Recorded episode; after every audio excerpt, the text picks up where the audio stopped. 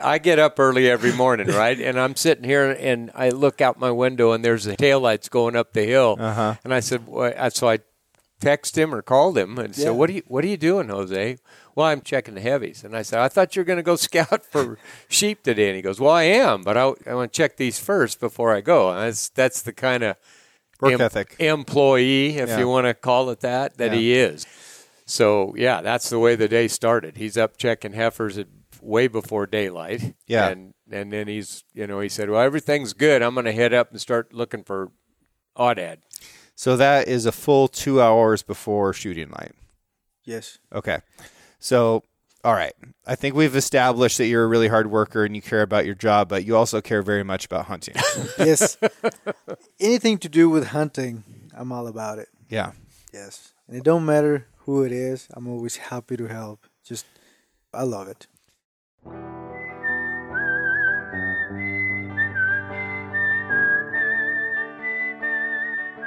These are stories of outdoor adventure and expert advice from folks with calloused hands.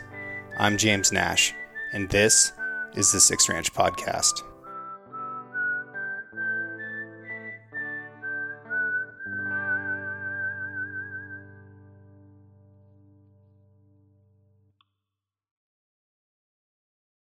A hot drink can become cool in two primary ways through conduction and convection. Conduction occurs when two objects touch each other. Imagine holding a piece of ice. Before long, your fingers are cold and the ice begins to melt. That's conduction. Convection occurs when a gas or liquid moves from being different temperatures. When you heat water over a stove, the warm water moves up and the cool water moves down. That's what you're seeing when water boils, and that's convection. A stainless vacuum bottle prevents conduction from occurring by creating a void between the walls of the bottle, thermos, or cup and the outside air. It prevents convection by keeping all the liquid inside at the same temperature. That's how a Stanley product keeps your cold drink cold and your hot drink hot. And they've been doing it for 110 years. The Six Ranch podcast is brought to you by Stanley 1913, and you can check out their new and classic line of products at stanley1913.com. Uh, Jose, what's your last name? Correa, C O R R E A. Does that mean anything? The riata, the rope, Uh huh. Correa. Okay, that's another word for yeah. it. I've never heard that before. I It's more of a Spain. Is it? Yeah. Yeah, my last name carries Spain. Okay. Yeah. What's the connection like between your family coming to Mexico and then to the States? How, how far back was it from Spain? Do you know? Uh, my dad's side of the family are have Spaniards. Okay. And that's how I got my last. My first last name is Correa. Yeah. Second last name from my my mom is Vasquez, Okay. and that's more traditionally Mexican. Yeah. And uh, that's how. Gotcha. Yeah. Uh, where I was in Quintana Roo spearfishing, there was a lot of stuff was named Velasquez. I don't know if that's specific to that area because you said you were from just north of there, right? Yeah, yeah. Yeah. Right in the middle, you're just right below Sinaloa, Nayarit Yeah. State. Yeah. Cool. Um, how often do you get to go back? Uh, I got to go back about three years ago. Yeah. After being here about 15 years without being down there. And then I went again the next year. And I haven't gone after COVID hit. Yeah. Just because of all the hassle. Sure. Yeah. And uh, we've also got Mr. Craig Nichols, who's just a dirty Irishman. Drink, right. Drinking some Irish whiskey. It's actually Irish pretty whiskey. darn good. Told you I put I spit in the tubes to get my genealogy stuff. Right? Oh, did you? You- Yeah. Yeah, you sold your DNA to the government? sold it to the government. I wanted to find out for real what I was. Uh-huh. know, I'd been hearing all these stories my whole life with the family that were part Native American and part this and part that. Sure. And uh, my friend Susie, she sent hers in, and when it came back as a pie chart and had all these colors on it, and I thought, God, that's cool. I got to try this out. So I sent mine in. Mine came back. I pulled it out. Was all red, all but one little tiny slot, and I'm 96.8% Welsh Irish. Oh, how unfortunate. I know. What was the other bit? uh, Native American. Okay. There was a little bit, and and uh, Black African. Uh huh. Yep. Yeah, cool. And it was all right during that time when we were annihilating the Native Americans and doing it with our slave partners. Yeah. you know, so something was going on there. so they they can period. even track back when to- when that genealogy came Really? out. Yep. That'll be interesting to see whether that gets used for good or evil, I guess. I know. But you know, you you could you could imagine that it might help with detecting diseases early on and uh, maybe even helping people understand like what professions they'd be the best at, you know, where where their skills are, are likely to be. Who knows? Yep. You know, we see that stuff with you think about it with like horses and dogs though.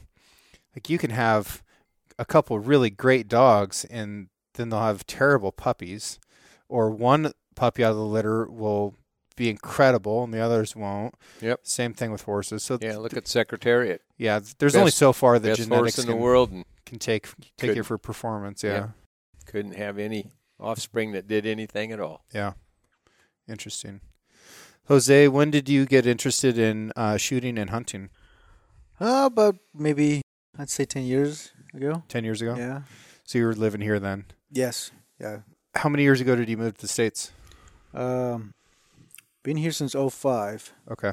Uh, so now it's I think I'm going 18 years in March. Wow. Uh, what was that like moving here? You're 16 years old, 17 years old? I was I just turned 17. Yeah. Yeah, and um, it was a whole new world, man. Yeah. Yeah, no English, all Spanish spoken, Yeah. and How did you come across? uh, I crossed through the desert. Did you really? On yes, I foot? did. It was uh, brutal. s- It was uh, ten days total. Did you um, pay somebody to take you? Yeah. Well, my mom did. Yeah. Um, I I had no family coming with me in that group. It was all me. Yeah. Um, Was it scary or was it exciting or? uh, it was exciting and scary at the same time, but Yeah. more more exciting to leave Yeah. Mexico because what Mexico was becoming was nothing that I wanted part of. So, can we talk about that a little bit? Go ahead, yeah. when I was in Texas a couple of years ago, we're still probably 40 miles from the border um, down uh, south of Sonora, I guess. And I shot this freaking pig with my 10 mil, right? And it went about 40 yards into the brush. And I was like, I'm going to go drag him out of there. And by the time I got out, 40 yards in, 40 yards out, I was damn near naked. The thorns had just ripped everything off my body. And being 40 miles into the U.S. at that point, from the nearest point on the Mexican Mexican U.S. border, man, every single fence post that you could climb over, um, all the wires were bent around it. You know, there's just tons and tons of people that were still coming and were still hiking across shit that had just torn me to shreds in in 40 yards. So it made me really think hard about how bad the conditions were that people were coming from because it would have to be something really, really bad for me to have to hike through that for any distance at all. Um, it would have to be worse than the experience of, of hiking, right? Yeah. And you're talking about hiking for 10 days Yeah. through that shit. The last three days, I didn't, I didn't have nothing to eat or drink. Nothing to eat or drink for th- for three days in the desert. Yeah. That would kill me. I would die. I'm that's I'm so much weaker than you. It's not even freaking worth talking about. Uh, well, God. Okay, so what's bad? Like, what is so bad that it keeps you motivated to keep going through that? So the economy, you can get a job and only make about nine to ten dollars worth of what you would be making in America. Okay, So it doesn't go doesn't go very far. so nine or ten bucks for like a day's work. Yeah, a day's work, and it doesn't go very far. Right. I mean, it's not like you can buy everything you need for ten Yeah, dollars. no. Yeah. Uh, so you'd be making about a hundred pesos a day, Okay. and you know if you went to Mexico lately, you know Yeah. what a hundred pesos buy you. Yeah. Not much. Exactly. Taco. Yeah. So, mom had came here before me with my brother and sister, Mm-hmm. and at that time in 05, it's when all the cartels were trying to fight territory, and it was it was I mean you you'd have murders everywhere. Yeah. So either if I if I didn't came to America, I probably would have ended up being a criminal. Yeah. Because that's about the only job you can get that pays good. and and you've kind of got to to stay safe to a degree, right? Yeah, because if you don't cooperate with them, they either there's a saying in Mexico, uh, plomo or or plata. So feather or lead. Yes. Yep. Yeah. It Um, translates to that. Yeah. Yeah. So you can either, you know, a- a- accept the money and be part of the deal, Yeah. or accept the lead and you're not part of it. Yeah. Yeah. And so at 17 uh, or 16, then, uh, I mean, I have no, you know, no parents over there. My dad, uh, he wasn't really around. Yeah. Um, so I thought it was the best idea to come to America. Okay. I'm glad you did. I'm really glad he did. Yeah. uh, I I can't imagine can't imagine what that crossing is like, and we see so many people do it, right? Yeah. So, what advice do you have to to Americans who are thinking about immigration and they look at it as a problem or or whatever? Like, how how can you help people understand what's going on better? I believe that um, yes, people should do it the right way, but the right way sometimes has so many hoops that you have to jump through, Right. and it's so expensive that there's no way Yeah. a, a- Mexican citizen can can can afford it. Yeah. So easiest way is coming across, uh, but once you do come across, people, there's all kinds of people, and I'll say it about my own people. Yeah. Uh, there's people that want to work and better their life and send money to Mexico and then go back. Uh, there's people that come here and do stuff that they shouldn't be doing. Right. But that's not a race thing. That's an No. that's a people thing. Yeah, it's a people thing. Yeah. Yeah. And if you have the people that work hard, you know, they get respected whether they're illegal or not or legal. Yeah. You know? Um it it's gonna always be a problem for America because America is such a great place. I see it as the best freaking place in the world. What's great about it? It's so the 16 years that I lived in Mexico, us Mexicans, we can't, in our constitution, uh, we're allowed to have bear arms. Mm-hmm. And the government in 1974 said, no, only the government and military and police can have guns.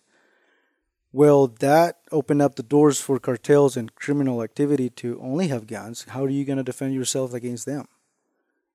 And so I so I mirror that against America. And America is you can bear arms, you can defend yourself, you can defend your family, and I see American people, mostly Democrats, talking about only the government should have such such and such gun. Right. You know, we don't need guns. No. If you live there, you know you need guns to protect yourself.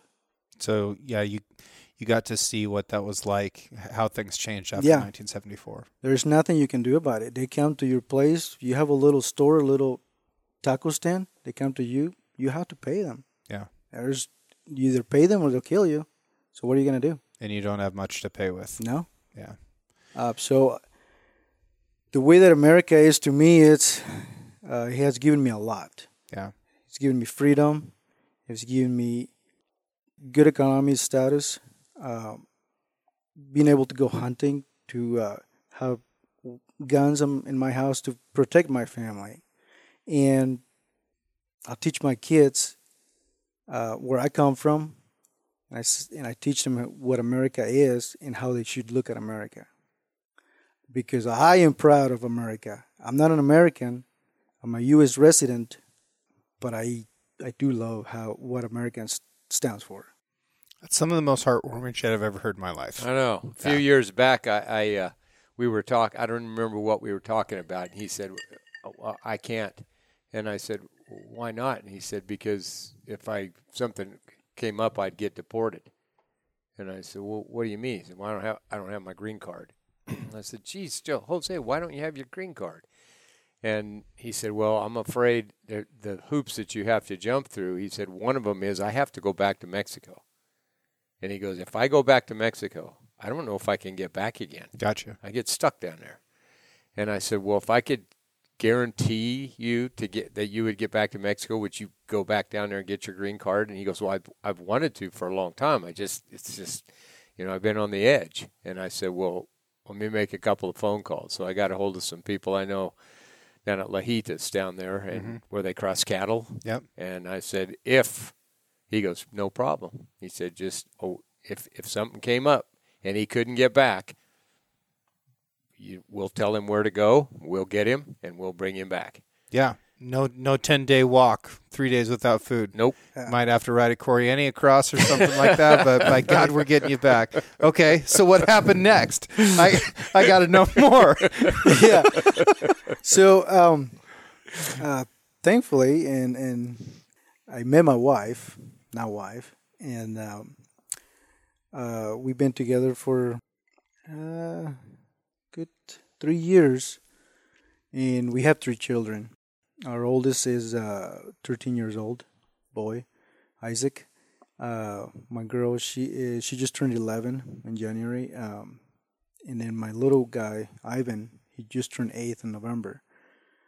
We got married, and she was able to ask for me to become a resident, Mhm. but I still had to. She's a gringa. Yeah, Yeah. she's American citizen. She from I- around here? Uh, yes, actually, she um, she was born in Madras, Mhm. but her family comes from Montana, Bill- Okay. around Billings area. Gotcha.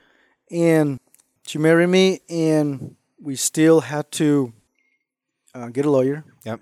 And we ended up paying about six thousand dollars. Yeah. For the whole process, and asked for a um, like a pardon letter Mhm. for me being here legally, but I had to show what type of character I was. And finally, immigration saw who I was. He made me a letter. Uh, state trooper friend made me a letter. A lot of people made me letters. Uh, and now it was approved, but I still had to go down to Ciudad Juarez for ten days to uh, get my my visa. Yep. Uh, and once I did that, came through. They let me through, and We didn't have to do the Yeah. illegal crossing Yeah. thing. Yeah. They, they let him back. yeah, my green card came in the mail 25 days after I got here from that trip. But How did that feel? it was horrible Yeah. because I still had to go through the interview, Right. and I had to be dead on on the questions, and everything I said, I did. You know. Um, And the questions are like history of the U.S. stuff and No, it was more of uh, more of of uh, my wife when I Mm. met her. When did I came through? How I came through? okay. Who paid for me? Um, have I done any criminal acts in America? Yeah. Which I've never had. Um, That's what I would say too, for sure. you know, and so, um, but I think what helped was that I spoke English through my whole interview. Yeah. and the guy was starting to speak to me in Spanish, and I said, "I'm sorry, but I've been in America for a long time, and English became mostly my first language." Yeah. I said, "Do you mind if we speak in Spanish? Because I would have to translate a little bit." He says, "No, let's do it." So, after 20 questions, he took a moment, and I mean, I was sweating. Yeah. You know? Finally, says, "Well, you're approved. You will." Uh, Told you right there. Yeah That's great. yeah, you're approved. Give me the green slip and said you're gonna wait for these documents at such and such place. So, good luck and welcome to America. So, are you a full blown U.S. citizen now? No, I'm a, a green card holder. Okay. So, what does that mean? Um, I could go back and forth. Okay. Um, basically, I, I'm a dual resident. uh, So I, I'm I'm, a, I'm still a Mexican citizen, Mm-hmm. and I can go there and live there, Okay. and I can come here and live here. Okay. Uh, If he gets in trouble, though, they don't deport him. yeah, Yeah. He's- He'll go to jail like I would. yes. Gotcha. But I do plan to become a citizen, just Yeah. because uh, I don't have to renew it every ten years. Yeah. all I got to do is just pay. But uh, I do want to become a citizen so I can vote. Yeah. Because of the way I feel and the way I see the country going, I want to make my boys count. That's great. So, what's that process like? Uh, it's uh, I think it's about seven hundred fifty dollars. Okay. Uh, and it's just one form that you, my I put my uh, resident alien number and send it in, and then just wait for them to say yes or no, and or when I can do my fingerprints, and then go. It's a little longer process, but it's a lot easier. I don't have to go anywhere. Gotcha. That's cool. When are you going to get started? Pretty soon, actually. Yeah. Yeah. I was just waiting to pay taxes off if I we had to pay taxes, and just gotta get that money there and Okay. get it done. So- If I'd, have- I'll pay for it. If I'd have known it was seven hundred fifty bucks was holding you back, I'll take it out of well, my. I, I do appreciate it, but um, I know. I do like I know to- you. yeah. I know you really well. You want to do it on your own? Yes. Yeah. Yeah. So when I was approved for the green card, they told me that I couldn't get any assistance from the government for three years. And we have been through paycheck to paycheck every month, and I will never get because I came to America to work. I came to America to work, and I didn't come to America to America to get free stuff. Mm-hmm. And I will never do it. Yeah. So that's that's who I am, and and when I see my own race or Mexican people, uh, you know, doing EBT at stores, walking out, I walk right behind them after paying right behind them, and they do have nicer cars than I do. I don't like that. Yeah. It puts a bad bad taste on, on, on American people the way they see us because the way I, I I feel is that I'm a hard worker and I don't want nothing free. I want to work for what I want, and and I just don't like that part. Yeah. Tell me about uh, getting into hunting. Ten years ago, like were were you even aware of hunting when you were growing up in Mexico? No, Yeah, no, because uh, wasn't on your radar at all. Probably. no, in Mexico, you there was there's no deer down from where I'm from. Right. There's no, I mean, there's lions. Actually, there's uh, jaguars. Yeah. Uh, but there's no hunting, no deer, nothing, because we're they were killed almost to to uh, extinct on that part. Right. But they're they're surviving on the northern area. Yeah. Sonora. Yes. Yep. There's ranches, and in America, you know, you can hunt and all. They, they moved down, but from where I'm from, no, they got killed too. Nothing. Right. Um, but down here, when I came here, I would always ask what what those animals were with horns. Hmm. You know, I was 18. You know, like I would ride horses and kind of drive around, and we're like, "What's that?" They would say, "Well, that's an elk." I'm like, "Okay." Then I start picking up shed horns here and there. I'm like, "Oh, cool," you know. Then deer, Yeah. and then uh, coyotes, cougar. I thought, wow, that's, this is pretty cool. I mean, you know, I get to work out in the hills and get to see all this wildlife. I didn't even know what wildlife was. Yeah. You know, would see birds, but that's it. That's all Yeah. you could see in Mexico. Right. Um, so once I decided to uh, get my hunting license and go after one, it was it was pretty awesome. So what was the first thing you hunted for? It was elk. It was elk. Yes. Your first hunt was elk. Yes. Okay, I want to hear the story. So I was out in a big canyon we call Delco Uh-huh. out here, and I didn't know sizes, points, what that. I I just knew that I had to kill a bull. Mm-hmm. So I knew a bull had antlers. Yep. So then I looked and looked.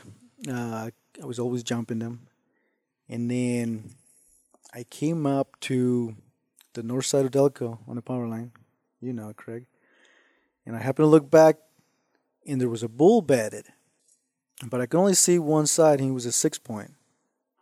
So, okay, I got close to him, and uh, he spooked. He ran down to the draw, came up to the other side of the draw, shot him uh, about 200 yards. Um, this is before I even got into long range hunting or building guns, or you know, What kind of rifle did you have? it was a 308 Savage. Nice. Yeah. So that did the job. That's a great gun to learn on. yes, Yeah. that did the job. Took him down, came down to him, and he ended up being a uh, six point on one side, and it was a drop tine club on the uh, the other side, the right side, with uh, about a four point. It was a non-typical. Mm-hmm. That was my first bull. Okay. Um, Congratulations. thank you. It's not usually the way it goes. Yeah. We have some real freaks on this on this Yes. ranch. We have the Yeah. lot of, and it's all on the right side. Yeah. Oh, really? We'll get five, six points on this side, and then we'll get like these oddball two points and Huh. weird stuff. Just weird genetics. That's cool. Yeah, it is kind of neat. Yep. So it was pretty awesome. Got to do that, and then now I get to do it with my kids. That's really cool. Yeah. Super cool. He he, to, oh, he told me he, after he killed that elk, he said he he goes that was easy, and I said, well, if you want to get a big bull, I said the best thing on this ranch, I I think it, the is to archery hunt. Uh huh. Oh, really? And so and this guy, he's like a researcher. Okay. Like I, you. I, I, I can tell. Yeah. Because you you know what you're talking about. It's evident that you can look at something. You know, your your English is really good, um, but you're using the right terms for everything. You you know exactly what you're talking about with all this stuff. So I can tell you've put a lot of research into it, especially for you know only having been doing it for ten years. It's remarkable. You're you're talking about the stuff at a professional level. Wow. Well, in his second or third year, he decided, he, you know, well, if that if that's That was good my for- second year. It was your second year. That's what I was thinking. That was your second elk. And so he, he goes, well, I'm gonna I'm gonna do that. So he goes and he researches it out, buys himself a really nice bow, practices with it. And I said, well, how you doing with your bow? And he said, well, I put. I, he goes, I don't know. This archery's new to me. I put like. Like I can put like six arrows in a paper plate at 60 yards. I said, "You're ready." Good. so he put in for or bought, got his archery tag that year and ended up killing a 360 bull. his second year was his second bull elk. Yeah. It was awesome. Called him in. Yeah. Yeah, by myself. He got some video, got some videos on calling, you know, and That's hardcore. chirped him right in Yeah. and stuck him. but we do have we do have a lot of good elk hunting here. Yeah. A lot of Yeah. yeah, a lot of elk hunting. it's still tough though. Like there's so many people that that look at at hunting elk on private land and they think that it's it's somehow different that they stop being elk. But a, a 360 inch bull is a mature bull elk anywhere in the world, and that means he's going to be at least six years old.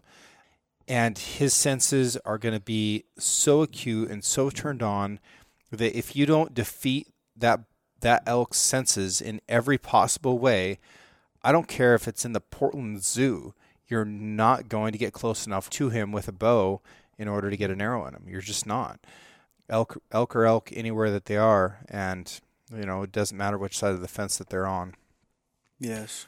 What what private land does offer that public land does not is the ability to to manage a herd and to be selective about which animals you're taking so that you can create a, a better age class structure so that you can get more bulls to maturity.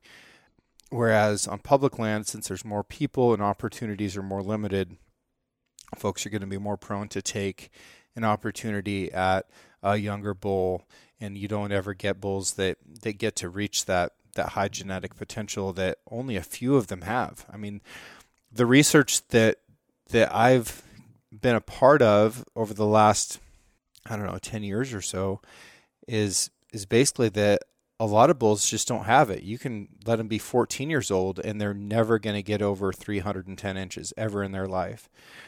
And uh, so you've you've got to get your bulls old and get enough of them old that you hit that genetic lottery so that one of them can actually get there. And then you've got to read the wind and the train and the time of day, and you've got to figure out how to not get busted by him or his cows and every other thing, and get in there and make sure that you don't, you know, choke. Yes. yes. Yeah. Yes. so that's pretty amazing. What kind of bow do you shoot? Uh, it's a bear. Bear bow. Yeah. Yeah. Um, You like it? Oh yeah. Yeah. Yeah. It's uh, it's pretty good. Yeah. I, I got it cranked up all the way to 70 Mm-hmm. pounds. Uh, shoots about 350 feet per second. Oh, so you're shooting a real light arrow too. Yeah. Yeah. Yeah. Uh, I only use 100 grainers. Yep. Uh, broadheads. Yeah. They worked for me. I Mhm. mean, um, yeah. I, Yeah, if you hit them in the right spot, it Yeah. kills them. And they've have come to me. I've called them myself, and they've come to me in just the right way every time. I mean, I've been fortunate Mhm. on that end. Maybe it's just the where, where I'm where I'm set at in the terrain because I've been here forever, and so I kind of know the terrain and I've seen the Kinda, trails. Yeah, kind of Yes. know the terrain. Yeah. Yeah, see the, He the knows this place like the back of his hand. Yeah, I'm kind of starting to get that sense. yeah, yeah. So I see the trails. So I okay, Yeah. I kind of know where to be. Kind of, you know, get there, and they walk right up. yeah. The last bull I shot with a bow came ten yards right up to me. Wow. Pretty special feeling to have an elk that close. Yes. It's amazing though. I love what archery brings to you that rifle doesn't. Mm. I mean rifle is is good. But I believe bow, the adrenaline, the bulls pissing, coming out, screaming at you, that's that's intense. And if you don't control your your body to get it right, uh, you just yeah. So I'm I'm learning that that is a factor in more things than just just elk hunting. And I'm starting to take that a lot more seriously like how how am I actually physically controlling what's going on in my body? And I used to think about it just enough that be like, okay, how can I defeat these nerves and this adrenaline and excitement enough that I can, you know, control my rifle or my bow long enough to you know, to press the trigger or or break the shot so that the sights don't move and the arrow or bullet goes where it needs to. But what's really got me thinking about it more is the spearfishing that I've done lately. Because if you're not acting right underwater, the fish are not going to get close to you. And acting right means thinking right. So you, you you have to have this mental control over yourself that is really hard to do, especially in that environment where you're down there on one breath, you've got a lot of things going on. Um, you know, there's a lot of extra stressors that you're trying to keep out of your life so that you can stay underwater as long as possible. And everything from your posture to, you know, where your eyes are looking to how fast your heart is beating and how fast your fins are kicking, like all that stuff determines whether a fish is going to think that you are a predator or not. And if they think that you're not a predator, then they're going to be curious about your presence there because you're new and goofy, and they're going to swim over there, and, and then you can be like, "I lied, bang, shoot him with a spear gun, eat him for dinner." Don't be telling him any more of this. I'll be losing my cowboy here. I can see him starting to heat up over here. That's that's very interesting. Yeah, but it, it's it's very much true, uh, very much true on the ground as well when you're when you're elk hunting, and I think that's you know kind of the point that that you're getting at. I find it interesting that people often bring up exactly what you did as as the difference between um, bow hunting and hunting with a gun, and it's almost always the the proximity, right? And a bow is a forcing factor for that. Like you have to get close with a bow because you can't effectively shoot it very far. Right.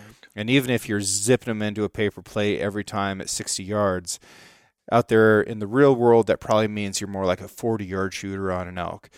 You know, just because there's a bunch of extra factors. You can shoot better on your home range than you can out on a hillside. You're comfortable at the range. Yeah, you're the hero there. Yes. Yeah, it's flat. You know, you're relaxed. You're No wearing wind. a t-shirt. Yeah. You're comfortable in that good. stand every time. Yeah. right? So I always recommend people take, you know, about 30% off their max practice range and then that's what they use in the field. But ultimately that's somebody else's choice. So a bow makes you get closer than a gun. But there's no rule out there that says that you can't get close with a gun. And I love long range shooting. I think it is so much fun to sit there and mess with my Kestrel and my rangefinder and figure out the density altitude and know everything about this projectile and and uh, you know get all my inputs correct and then make sure that the gun is supported appropriately and press the trigger without disturbing the sights and make sure I have sight sight picture and sight alignment and send that shot and then watch that watch that trace go down range and impact that target. I love it. I love everything about it. You know, breaking a shot and then three seconds later hearing that bullet impact, it's great. But it's a it's largely a math problem, you know? Reading the wind and all of that. I also love close range hunting, you know, and uh, like the bull I killed this year, I shot with a pistol Wow. and it was at 35 yards. It was during rifle season. Um, I called him in, and I shot him in the top of the heart with a pistol, and he went 35 yards and lay down and died. It was awesome, Yeah. and uh, my my watch uh, monitors my my heart rate, and I was able to go back and see how how high my heart rate got right when I shot. And I can't remember what it was, but it was almost like call your doctor. yeah, I bet. With a pistol, man, that's that's pretty good. Sure. But, you know, I, I just want to remind people that just because you can shoot a rifle a long ways doesn't mean that you have to or that you should. I have got all the respect in the world for guys that really like to get close with a gun. And, uh, you know, it, it's a fun, fun experience. It's also fun to be able to walk straight up to an animal right after you shot and you've got all that adrenaline and endorphins in your body. Like today, you know, you guys want to talk talk about today? We had a pretty good hunt today. Had Oh, a yeah. pretty good Yeah. hunt today. No, Yeah. we had an excellent. We had an hunt today. excellent hunt today. so the hunt started before I even got here. Started with you. So t- tell me about your morning. I heard you were up at 4:30 a.m. Yes, I had to. I told him I would check heifers, but he said, "Yeah, I, look, I got I get up early every morning, right? And I'm sitting here and I look out my window and there's the taillights going up the hill, Uh-huh. and I said, well, so I texted him or called him and Yeah. said, "What are you What are you doing, Jose?" Well, I'm checking the heavies, and I said, "I thought you were going to go scout for sheep today." And he goes, "Well, I am, but I, I want to check these first before I go." And that's that's the kind of Work ethic. employee, if Yeah. you want to call it that, that Yeah. he is. So yeah, that's the way the day started. He's up checking heifers at way before daylight. Yeah. and and then he's you know he said, well, everything's good. I'm going to head up and start looking for aoudad. So that is a full 2 hours before shooting light. Yes. Okay. So all right. I think we've established that you're a really hard worker and you care about your job, but you also care very much about hunting. Yes. Anything to do with hunting, I'm all about it. yeah. Yes. And it don't matter who it is. I'm always happy to help. Just, I love it. Okay. So the earliest that you can see is 6:30 where you at? Um, so about six thirty, I started going up uh, the Ashford Road. Yep. Uh, started breaking off into a, what we call Pony Butte, Mm-hmm.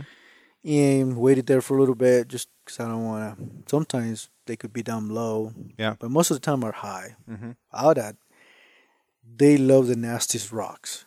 Yeah, and really crappy vegetation. Like they'll eat stuff that nothing else is interested in eating. Yeah. Did you see them? Well, I was while I was in the spotter scope. They were eating juniper. Yeah. They So- were taking the nips out of the juniper. I I looked in this this ram's mouth, and uh, the vegetation that was in his mouth when he died is something that no self-respecting cow on the planet would ever eat. Pretty impressive. That was some really coarse feed that that they were targeting. yeah. Okay, so you're up on the butte. Sun comes up. You're glassing a little bit. Did you find them right away? Nope. We look, looked, looked, looked, and then um, finally I wanted to glass towards the heifers, and sure enough, Yeah, I glassed over there, and there's two standing on the skyline. yeah. So found them, and they went to bed. Now you'd already found like seven or eight or nine or something. By Those then, were the first two we seen. Oh, they were. yeah. Okay. Yeah. Okay. And so then uh, Brian, I said there were some in the backside of the butte, so we went around the butte, and we were able to find six more. Mm-hmm. Um, and this is all within first light. All rams. Yes, all rams. All rams. Uh, Is it normal that rams are separated from from the ewes this time of year? uh, yes, Yeah. they usually are within within the ewes about second season elk. Okay. That's when I believe it's one of their first mating time, Mm-hmm. and the other mating time is about the springtime. Okay. But They they don't uh, they don't have as much breeding going on in the springtime as there is like in November. Right. I don't understand. I don't know the science on that, but I know that they it's real low keyed. Well, if they're having late fall babies, the survival, even though the climate here is relatively mild, the sur- survival's got to be lower. Probably. You think? Yeah. Yeah. Than uh, lambs born in the spring. Well, uh, thank you very much for going out there and scouting this morning. I was, you know, I was up at, at first light and driving, got here, you know, late morning and uh, got geared up and went over and met you and dropped down on the ground real quick and made sure that the rifle was zeroed. Very, very important. Anytime that you travel any kind of a distance whatsoever before hunt, like make sure that your gun is still zeroed because nothing else matters if you get that part wrong. Um, so I shot once, I hit one MOA right, shot again, the bullet holes were touching. I made a, a correction um, to my scope. Didn't didn't fire another shot. Uh, I know this this scope really well. It's a Sig Tango Six. I've been shooting it for years, and I've got just complete faith that when I move it, it moves the amount that I just told it to. And since I just had two bullets touching and they're only one MOA out, uh, we're we're good to go. And that's I I typically find that there is a shift when I change places. You know, whether it's a flight or or a long road trip or whatever. And uh, the last time I shot this rifle was in uh, in December in Kansas on a on a deer hunt. So it had flown back.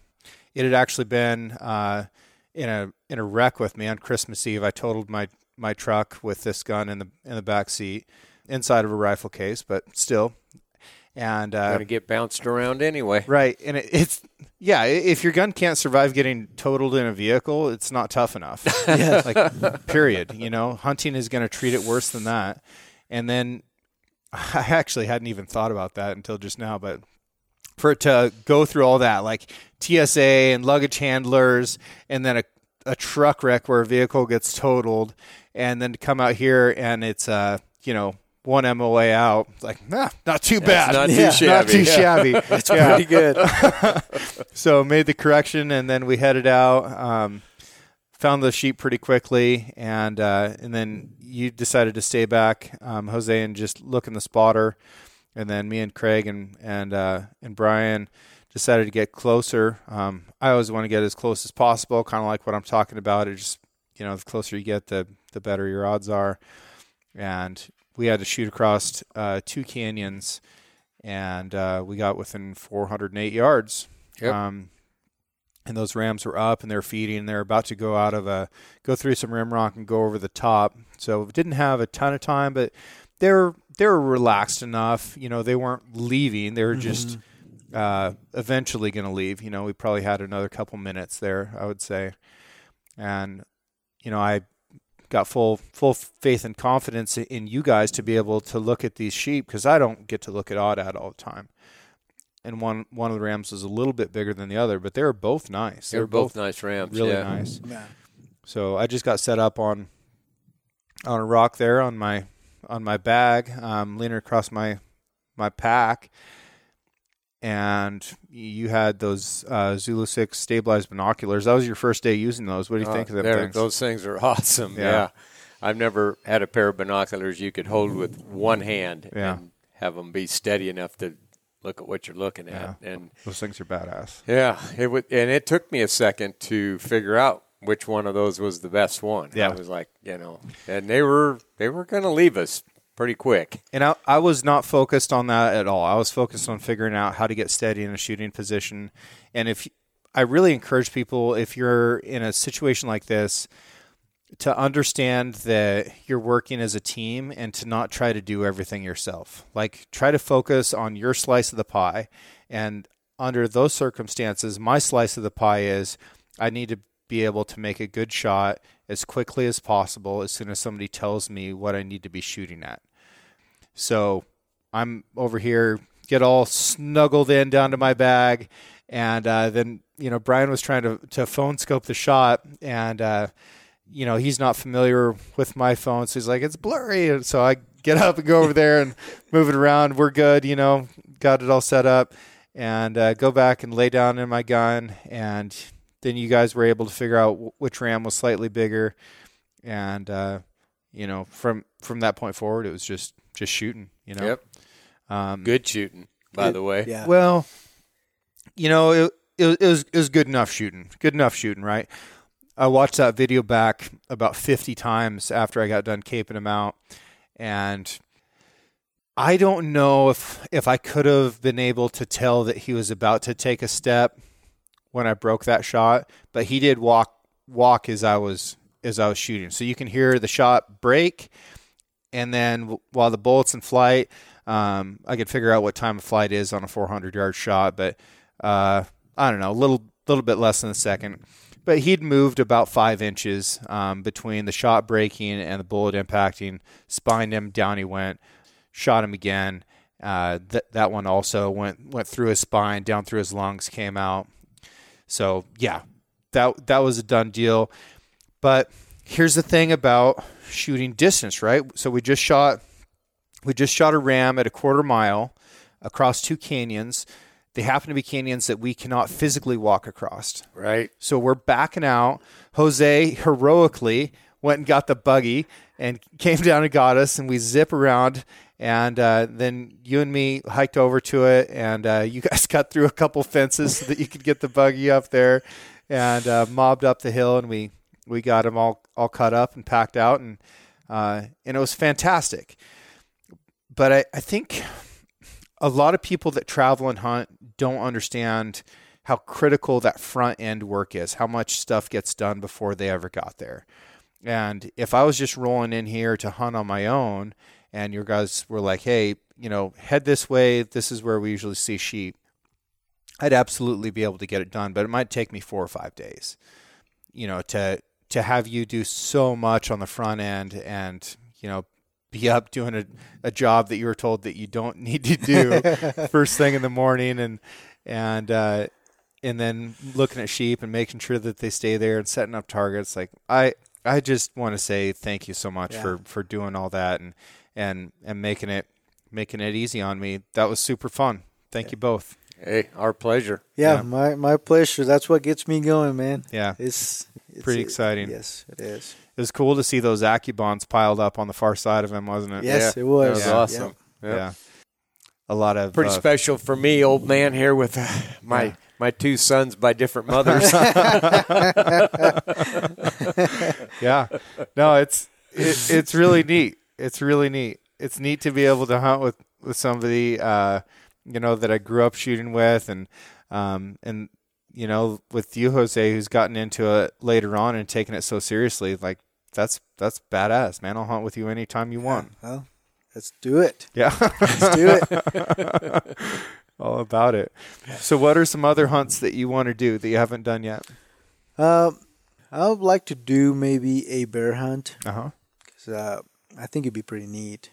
Well, the deadline for spring bear is in four days. Wow. Your application costs eight dollars. A bear tag costs sixteen dollars and fifty cents. Well, I might get to it. Okay, Yeah. that that's only that's only three days worth of work to to make that kind of money. So, just kidding.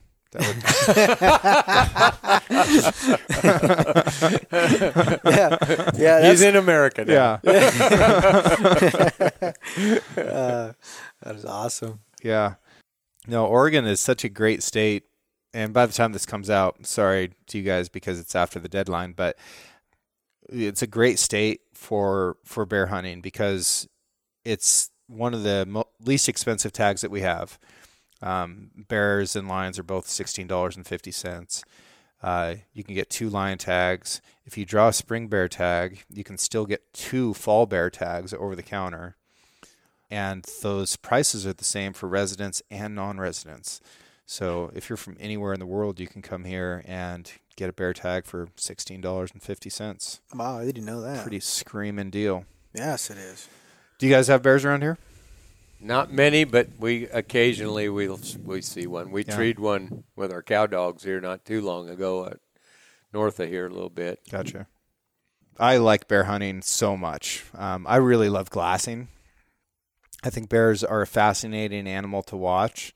I think that rendered bear fat is just one of the most awesome elixirs on the planet for leather and pie and you know everything in between. And uh, yeah, bear hunting is just fun. They're they're an unpredictable and busy creature. Uh, sometimes you'll watch them just lay on a hillside for half of a day, and then you'll make your move to get over there, and they just vanish. um, and they can walk into, like, walk behind a tree, and you think that there's no way that he can get anywhere without me seeing him. And the next time you see him, he's like half a mile away, you know, cruising. It's like, how did that happen? yeah, they could just Houdini around. Super, super fun hunt. And it's a great time of year to get out. Gosh, I mean, April, May. It's fantastic. Love getting out in the springtime. Oh yes. Yeah. What else are you going to do? Shoot a turkey, you know? Yeah. Yeah. Maybe a combo. Yeah. Okay, so what other hunts? um. Lion. Oh yeah, lion. Yeah, That's that's that's a tough one. yes. I've done pig hunting here because Mhm. we used to have pigs, Yeah. lots of pigs. Uh, we actually did my first pig hunting. Me and Todd, Mhm. who's another coworker, cowboy.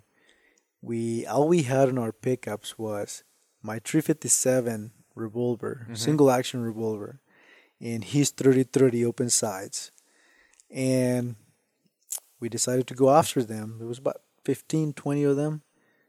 We walked right up to 10 yards from them. Hmm. And I told Todd, well, you got the rifle, so you start blazing at him, and I'll try to hit something.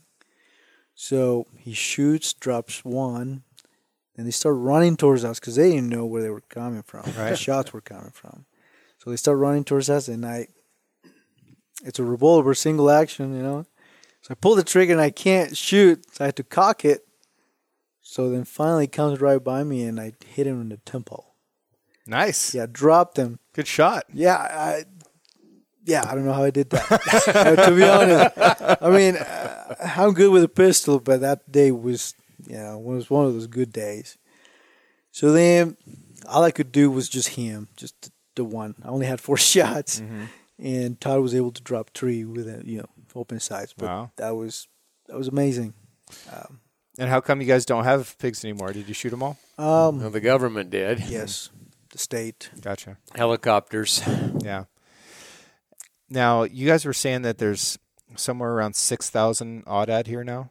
Four thousand was the last 4,000. count that I had heard from a guy that drone drone counts them. Yeah. So they're probably a permanent fixture in Oregon now.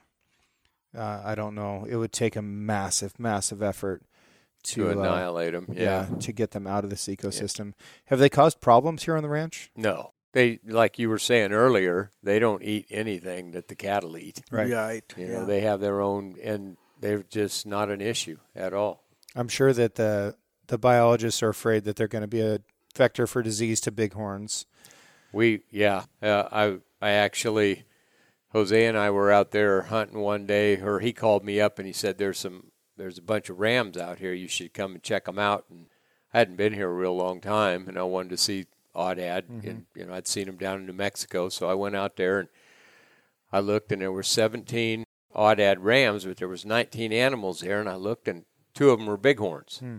about half grown, you know, probably four year old bighorn rams Yeah. running with these aoudad. And I called up Jeremy, a sheep guy from down here at the Dalles, and uh, told him, and he said, shoot them. he goes, I don't want them coming back. He goes, those are probably the same two that were in Paul Reeder's, Reuter's d- domestic sheep, and now they're in with those aoudad. We don't want them getting back to the bighorn herd, so shoot them. And I said, well, I don't know if I can find them again. We went and looked, and we couldn't find them again. They'd Wow. taken off, but So they'd rather have those sheep shot than than risk them bringing a disease back to the herd, which makes sense. But it comes from such a fearful place. It does. Yeah. It does. It's always been bizarre to me that they're that they're that. And we our California bighorns that are here in the Deschutes, they slip out of there once in a while. We'll see them around and they and there's Carvers have a big sheep outfit down here and they get in with those domestic sheep and it keeps the biologists pretty spooked. Yeah. Yeah. Gosh. Well, it, it's it's a privilege to be able to come and hunt them with you guys. It's something that you know you and I, Craig, have talked about for years now, and you know just schedules and opportunities haven't lined up. And yeah, I'm I'm just really grateful to both of you. It was a super cool experience, and I think that for the sake of for the sake of Oregon, I wouldn't mind seeing seeing there be more and more aoudad and and watch this opportunity grow and then also have these animals utilize some vegetation and habitat that is just being underutilized or or completely neglected by other wildlife. neglected pretty much. Maybe a few mule deer, you know, they Yeah. might they, they might share that with the aoudad a little bit, but the elk don't, Yeah, and definitely the livestock don't. right. I've never seen anything eat juniper before. Corrientes, Yeah, but man, they don't live have- on it. They'd have to be hard up for it. yep. and then you know the other factor is that this is this is the people's sheep. This isn't something that that you're going to have to spend thirty thousand dollars to go hunt. Uh, that that is such a select group of humans that can afford to to spend thirty thousand dollars to go sheep hunting. Whereas you know if if Aoudad continue to reproduce, which seems very likely at this point that that population is going to continue to grow and that they'll find more and more habitat throughout Oregon's canyon systems that you know people will be able to go out there and, and hunt aoudad and get some meat and have some recreational opportunity.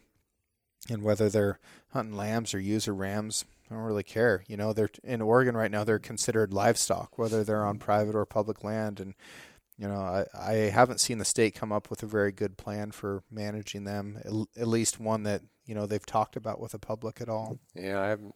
I haven't either. No. We had a herd out here on the Moon Place last year. That I think it was last year. That there was probably what 300, 350 using lambs Yeah. and young rams. Wow. And that really helps them with the predators that they're willing to run in a big herd like that. Yep. Because that's a lot of eyes and ears and noses for a lion to slip up on. And that's that's where they run is the biggest lion area on the ranch. Yeah. And I've never seen one carcass that was probably killed by a lion. Yeah. Not one. Now we just need ibex. Yeah. Yeah, I'm all about it.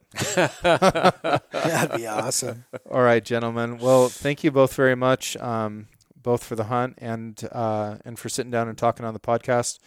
Jose, super inspirational story. I am going to give you my number. If you get if you get hung up at all during this next phase of your process of becoming a U.S. citizen, I hope that you'll reach out and uh, me and I'm sure a huge number of the listeners on the show will be there to help support you any way that you can. Oh, That we, appreciate that that. we can. Um, Sure do. proud of you. I think that you are you are going to be you're going to be a fine American, and that will be um, a wonderful thing for our country to to have somebody like you that that loves and and appreciates this place and has worked hard to get here and uh, and wants to cast a vote. I think that's wonderful. Well, I, I do appreciate it. Yep. It's people like Jose is how this country was founded. Yeah, yeah. I mean, I just wish that it had been more people like Jose and fewer dirty Irishmen like you. I set myself up for that one. you did. oh man, I'm to all my uh, Irish audience. I'm kidding, obviously. Well, Don't, don't worry, yeah, all I'm you Irishmen out there that just kind of cringed when he said that.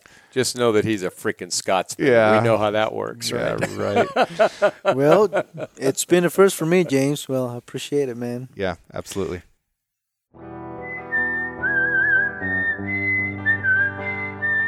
Thank you for listening. If you enjoyed this episode, please subscribe and share the show with a friend. You can also rate the podcast and leave a review. Your support allows me to keep doing what I love, which is meeting incredible folks and sharing their stories with you. For more content and photos, follow the show on Instagram at Six Ranch Podcast or me at Six Ranch Outfitters. This episode was produced by Emily Brannigan, with original music written and performed by Justin Hay. Art for the Six Ranch podcast was created by John Chatelain and digitized by Celia Christofferson. Tune in every Monday for a brand new episode of the Six Ranch podcast. I'll catch you next week.